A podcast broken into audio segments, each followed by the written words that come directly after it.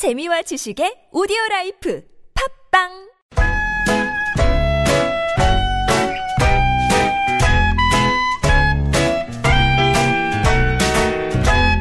메마른 마음에 산뜻한 문화의 바람이 붑니다. 이다혜의 책 그리고 영화.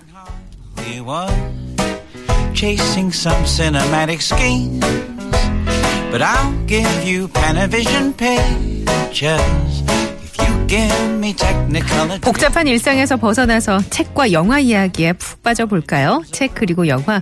오늘은 이다혜 기자 대신에 시내 21의 장영엽 기자와 함께합니다. 안녕하세요. 안녕하세요. 네 반갑습니다. 네. 이다혜 기자님이 많이 바쁘신가 봐요. 그런가 봐요. 네. 그래서 어, 저한테 오늘 잘하고 오라고 신신당부하시고 아, 그래요? 가셨습니다. 예 편하시면 계속 계셔도 돼요. 아, 네, 그런가요? 없을 때 이런 얘기하죠. 듣고 계신 건 아니시겠죠. 오늘 소개해 주실 영화가 살인자의 기억법이란 영화예요. 네. 어, 이게 원작이 있습니다. 네, 맞아요. 김영하 작가의 소설. 예. 네. 어, 2013년에 이제 장편 소설로 나왔었는데요. 어, 일단 김영하 작가님 하면은 요즘에 최근에 이제 네. 예능 프로그램으로 되게 많은 음. 화제가 됐고 있는 그런 예. 작가죠.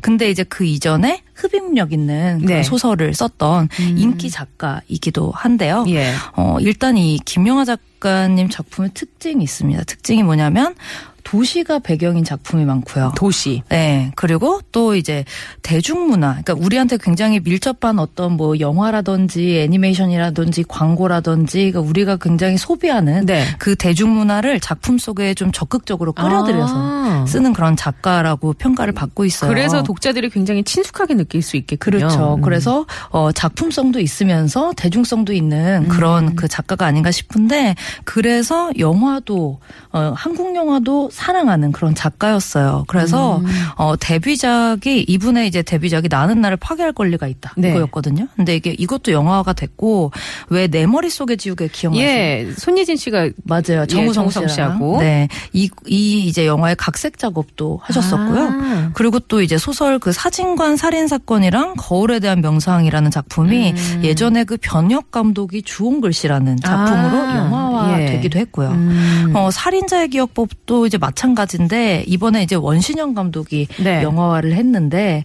어 굉장히 이 소설도 마찬가지 아 이 소설도 마찬가지로 그 흥미로운 작품이고 또 이제 이 작품이랑 마찬가지로 영화에서도 네. 알츠하이머에 걸린 음. 그 이제. 연쇄 살인범이 주인공이에요. 설정이 좀 독특해요. 네, 설정 굉장히 독특하죠. 어 일단 이제 줄거리가 그 어떤 계기로 살인을 은퇴했어요. 이 살인범이. 살인범이 살인을 은퇴했습니다. 네, 예. 은퇴했다는 표현이 굉장히 좀 특이하죠. 그러니까 살인을 안 한다는 거죠. 그렇죠. 안 한다는 거에다가 어떻게 보면 그 전까지 살인을 약간 자신의 직업처럼 여기고 있었던 좀 음. 기묘한 그런 인물인데 이 사람이 이제 딸과 함께 평화롭게 살아가고 있어요. 노년의 그 나날들을. 그런데 우연히 동네에서 또 다른 연쇄살인범을 만나는 거예요. 아. 어, 딱 살인범은 살인범들끼리 알아보더라고요. 아, 영화를 그래요? 봤더니. 어. 네. 어, 딱 알아보는데 살인범이라도 자기 딸은 소중한가 봐요. 어. 그래서 딸과 함께 살아가고 있다가 아니 그러면 이 살인범이 정체는 알 수 없지만 얘가 내 딸을 노릴지도 모르겠다. 음. 이런 이제 불안한 그런 마음이 드는 거죠. 네네. 그래서 딸이 이제 위험할지도 모른다는 생각에 아 나는 살인을 은퇴했지만 나는 저놈을 죽여야 되겠다. 아. 그 생각을 해서 마지막 살인을 계획을 한다는 그런 살인자가 네. 어, 잠재적인 나의 딸을 해칠 수 있는 살인자를 살인하려는 계획을 세우는군요. 네, 맞아요. 네. 그 역할을 그럼 누가 어떤 역할을 맡은 거예요? 어, 누가 어떤 역할을 맡았냐면, 어, 이게 이제 그 설경구 씨가 네. 어, 노년의 그 살인범, 은퇴한 아, 연쇄살인범 병수라는 노년의 인물이고요. 살인범. 네, 또 이제 김남길 씨가 네. 어, 지금 막 앞날이 창창한 앞날이 창창? 어, 창창하다니까 이런 표현이 좀 애매. 예, 예. 네, 그 어리진 않지만. 네, 연쇄살인범 또 음. 태주라는 역할로 출연을 하고요. 아, 두 분의 눈빛이 장난이 아닐 것 같은데요. 어, 이번 영화에서 좀 기대하셔도 좋을 것 예. 같아요. 그 기싸움이 정말 팽팽했고요. 그리고 또 이제 설현 씨 많이 아시죠? AOA의 설현 네, 씨. AOA의 설현 씨가 어 예전에 강남 1970에서도 그 이제 연기를 했었는데 이번 역할에서는 딸로 나. 이번 영화에서 딸로. 아, 그렇군요. 근데 이제 설현 씨가 딸이다 보니까 정말 누구라도 이런 딸이 있으면 아, 그렇죠. 지키고 싶지 네, 않을까 네. 이런 생각이 드는데 어 일단 이제 좀 특이한 점이 이거죠. 그동안에 연쇄살인범이 주인공인 그런 영화가 많지는 않았거든요. 그리고 있다 해도 주로 경찰과 연쇄살인범의 대결. 그래서 맞아요. 경찰이 연쇄살인범을 잡기 위해 혹은 네. 뭐 연쇄살인범을 어쨌든 잡기 위해서 노력하는 누군가가 나오고 맞아요. 살인범이 등장하는데 네. 이런 구도는 사실 처음인 것 같아요. 예, 살인범과 네. 살인범. 그래서 그 살인범이 보통은 그 한국 범죄 영화에서 잡아야 될 대상으로 묘사가 되거든요. 네. 그런데 이제 이 영화 같은 경우는 살인범이 주체적으로 살인범의 시점으로 그의 마음속에서 일어나는 어떤 심리를 자세하게 묘사하고 있거든요. 음. 그런 점에서 기존의 한국 영화랑 좀 다른 영화가 아닌가 그래요. 그런 생각이 들고 또 사실 뭐 미국 네. 드라마 같은 경우에는 덱스터나 이런 데 보면 살인자가 관점인 그런 것들도 있었는데 우리나라에서는 좀 생소하긴 해요. 드디어 이제 등장을 네. 한 거죠. 드디어 등장을 했는데 이 캐릭터가 좀 더 극적으로 느껴지는 거는 기억을 잃어가는 그런 살인범이다. 아. 네. 네, 이게 좀 다른 점인데요. 그래서 영화를 보시면 아시겠지만 어, 설경구 씨가 연기 하는 그 연쇄살인범 병- 병수가 살인범을 막 추적하고 있다가 기억을 잃어, 잃어, 잃어가고 있기 때문에 갑자기 자기가 지금 바로 직전에 뭘 했는지 기억을 못 하는 거예요. 그 장치를 왜 넣었을까요? 어, 왜냐하면 이런 장치를 넣어야지 극적 긴장감. 그러니까 예를 들면 이런 거죠. 크리스토퍼 놀란 감독이 음. 어, 메멘토라는 영화 네. 혹시 아시나요? 네, 계속 기억을 이- 잃어버리는. 계속 기억을 잃어버리죠. 쓰죠 이렇게. 네, 그래서 이 사람 같은 경우는 폴라로이드 사진을 찍었어요. 그 기- 영화에서 그리고 음. 네. 막 문신으로 네, 맞아요. 새기고 네. 그랬는데 이 영화에서는 그 녹음기로 녹음을 해요. 아. 네, 자기 목소리를 뭐 예를 들면 나는 어, 저 사람이 살인범이다. 나는 저 사실을 잊지 말아야 된다. 음. 이런 식으로 녹음을 하는데 또 어떻게 보면 기억을 잊어버리기 때문에 잃어버리기 때문에 음 자기가 녹음한 걸 다르게 해석할 수도 있단 말이에요. 아, 그렇죠. 네. 그때 그 당시에 정황을 그대로 기억을 못 하면 네, 그대로 기억을 못 하기 때문에 어 막 자신의 기억을 왜곡해서 기억을 하기도 아. 하고 또 녹음에 그 적혀 있는 그 녹음을 달리 해석하기도 하고 음. 이런 점이 어 서스펜스를 불러일으키는 그런 영화라고 할 수 있을 것 같습니다. 반전이 있나요 뒤에? 반전이요. 네. 아, 이거는 스포일러라서. 아, 그렇죠. 네, 좀 이제 말씀드리기 좀 곤란하긴 한데, 일단 그 전까지는 제가 말씀드릴 수 있을 것 같아요. 어, 김남길 씨가 나오는데, 네. 어, 김남길 씨 역할이, 이거는 스포일러가 될 것 같진 않은데, 경찰이에요. 아 그래요? 살인범이 경찰이다. 네. 그럼 어떻게 보면 한- 더 어려워졌어요.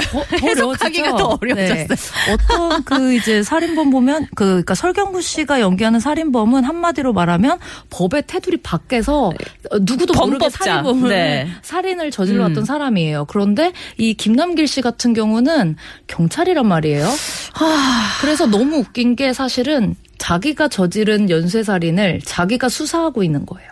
아 이게 참 이해가 더 안 됩니다. 네. 그렇기 예. 때문에 이런 인물을 상대로 오. 대결을 했을 때 네네. 어떻게 딸을 지킬 수 있을 것인가. 음, 굉장히 네. 심장이 쫄깃해질 것 같아요. 네. 쫄깃해집니다. 그리고 어, 또 네. 이제 이 테이큰에서 이 아, 딸을 리암 구하기 니슨. 위해서 이 리암 니슨의 아. 그 어떤 부성애라고 할까요? 예. 이런 부분도 좀 기대할 수가 있는 그런 영화 같아요. 그래요. 아, 기대가 됩니다. 더군다나 네. 설경우 씨가 체중 감량하느라고 아주 애를 많이 썼다고 하던데. 맞아요. 그것도 살인자의 모습을 생각하면서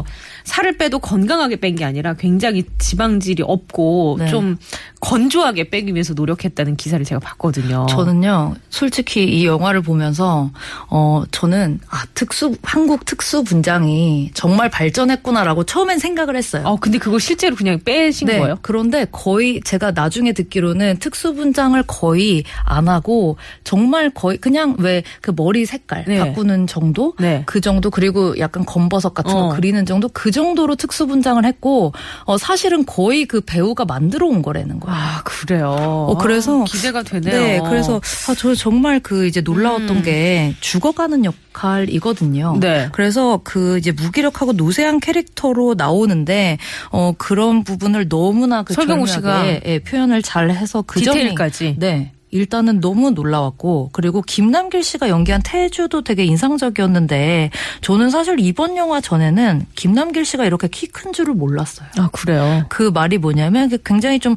무게감이 있고 육중해 음. 보이는 그런 캐릭터로 나오는데 이게 그 김남길 씨 연기하는 그 태주라는 캐릭터랑도 좀 연관이 있는 것 같아요. 음. 왜냐하면 이 이제 설경구 씨가 연기하는 그 병수가 네. 삶의 의욕을 좀 잃어버렸고 음. 기억도 잃어가고 노쇠한 그런 네. 모습으로 나온다면 이 태주라는 그 인물은 지금 막 한창 이제 살인에 네. 맞들린 네. 패기가 넘치고 음. 힘도 넘치고 네. 굉장히 대조가 되는 그런 건장한. 거죠. 그렇죠. 음. 그래서 이런 살인마, 이런 건장하고 머리도 잘 돌아가고 네. 이런 살인마에 맞서야 되는 그런 딜레마가 있는 거예요. 아, 여러 가지 부분이 어, 있네요. 이 영화 속에 네. 우리가 생각해봐야 할 것들이 어쨌거나 일상에서 경험하기 힘든 경험들을 영화 속에서 어떻게 캐릭터들이 풀어냈을지 기대가 되고요. 네. 이번에는 책 이야기를 좀 나눠보겠습니다. 어떤 네. 책 어, 갖고 오셨어요? 이번에는 스티븐 킹의 베스트셀러인데 그것이라는 영화입니다. 아, 작품입니다. 예. 책이죠. 네. 잇. 잇. 그러니까 그것. 네, 제목이 그것. 그냥 그것이에요. 네, 그것인데요. 그것의 정체가 뭔가요? 그것. 잇. 어, 좀 작품 그 제목이 네. 독특하죠. 네. 이게 소- 호러 소설인데 아. 어 그것은 이 책 속에서 주인공들이 공포를 느끼는 대상입니다. 아, 마치 해리포터의 볼드모트를 얘기할 수 없어서 맞아요. 히라고 얘기하고 힘이라고 얘기하고 뭐 그랬던 것처럼 이름을 말할 수 여기서는 없는 그것, 네. 잇. 네. 아. 그런데 그게 이제 단순히 무서워서 예. 그렇게 그것이라고 부르는 건 아니고 실체가 계속해서 변하기 때문에 네. 그것이에요. 변신 악당인가요? 어, 네. 변신 악당이라 할 수 있는데, 왜냐면, 어, 이 이제 그것의 그 특징이 만약 늑대 인간을 무서워하는 사람이 있다고 하면요. 네. 늑대 인간으로 나타나요. 어. 그리고 네. 거미가 무서운 사람은 거, 어, 한테는 거미로 나타나고 피를 싫어하는 사람에게는 피를 막 피 범벅이 돼서 나타나고 이래요. 아, 그래요? 그러니까 한마디로 얘기를 하면 누군가가 가장 두려워하는 네. 그 모습으로 나타나는 거예요. 음. 특이하죠. 특이해요. 네, 그 독특해서 그 이게 실체가 네. 있어요, 그러면? 어떤? 실체가요. 네. 아 그래서 그렇 그렇다 하더라도 어쨌든 이 그것이라는 걸 부르는 이름은 있어야 하겠고 그렇죠. 네. 또그 어떤 모습도 음. 좀 있어야 하겠기에 이 소설 속에서는 페니와이즈라는 이름의 네. 어릿광대로 등장을 합니다. 어릿광대로요. 네, 어릿광대로 등장을 하는데 어 일단 이 소설이 1986년도에 나왔어요. 아, 그래요? 어, 나왔는데 그래서 이제 국내에도 2000년대 초반에 출간이 됐었는데 네. 지금 이제 좀 이따 제가 더 말씀드리겠지만 영화 그것이 개봉을 해요. 9월 7일에. 아, 영화로도 만들어졌군요. 네. 그래서 이제 아마 영화랑 같이 보면 좋겠기에 아. 더불어서 책도 개정판이 출간이 됐던 것 같아요. 예. 그래서 제가 지금 소개드리는 작품은 개정판이고요. 음. 어, 이, 이 소설의 이제 배경이 미국의 메인주의 네. 대리라는 도시에서 일어나는 얘기예요. 그 도시에서 일곱 아이들이 살아가고 있었는데 어른이 되어서 어린 시절의 두려움의 대상이었던 그것이라는 존재랑 다시 대면을 하는 음. 네. 그런 이야기를 다루고 있어요. 음. 그래서 이 소설 같은 경우는 과거랑 현재를 오가면서 진행이 되는데 예. 어, 먼저 과거의 이야기가 있습니다. 이 대리라는 마을에서 연쇄 살인 사건이 계속 벌어지고 있어요. 어. 근데 아이들만 죽어요. 아, 그래요? 그런데 이 빌이라는 소년이 있는데 그 소년의 동생이 종이배를 이제 띄우러 갔다가 죽어요. 음. 근데 이 빌의 친구들이 있는데 어 우연히 그것이라는 그 악의 존재가 있다는 거를 깨닫고 어 일단 대결을 해서 없앤 줄 알았어요. 아, 완전히 없앤 줄 알았는데 있는데 아니었군요. 그런데 아니었던 거죠. 그래서 아. 아니었던 거라서 어 이제 그것이 이제 다시 돌아왔다. 예. 하고 고향에 살던 친구가 한 명이 전화를 해서 그 일곱 친구들이 음, 다시. 뭉쳐 어, 그래 네. 그때 안 죽었구나. 음. 그럼 우리가 다시 가서 완전히 처단을 해야 되겠다. 네. 하고 다시 어른이 돼서 그런 뭉치는 그런 이야기거든요. 예, 알겠습니다. 오늘은 살인자의 기억법 책 그것 이야기 나눴는데요. 뭔가 좀 무시무시한 이야기들로 네. 어쩌다 좀, 보니까 예, 어쩌다 보니 다 살인 얘기. 네. 그런데 우리 일상은 예, 그냥 평화롭고 그렇게 살아야 한다는 거. 영화와 책 이야기였으니까 우리가 상상의 나래를 좀 펼쳐봤고요. 오늘 첫 시간이자 네. 어, 다음 주에는 또 이다희 기자님이 오실 거고 그렇죠. 종종 자리 비우실 때 오세요. 알겠습니다. 네, 오늘- 자주 네. 놀러 오겠습니다. 오늘 말씀 고맙습니다. 감사합니다. 감사합니다.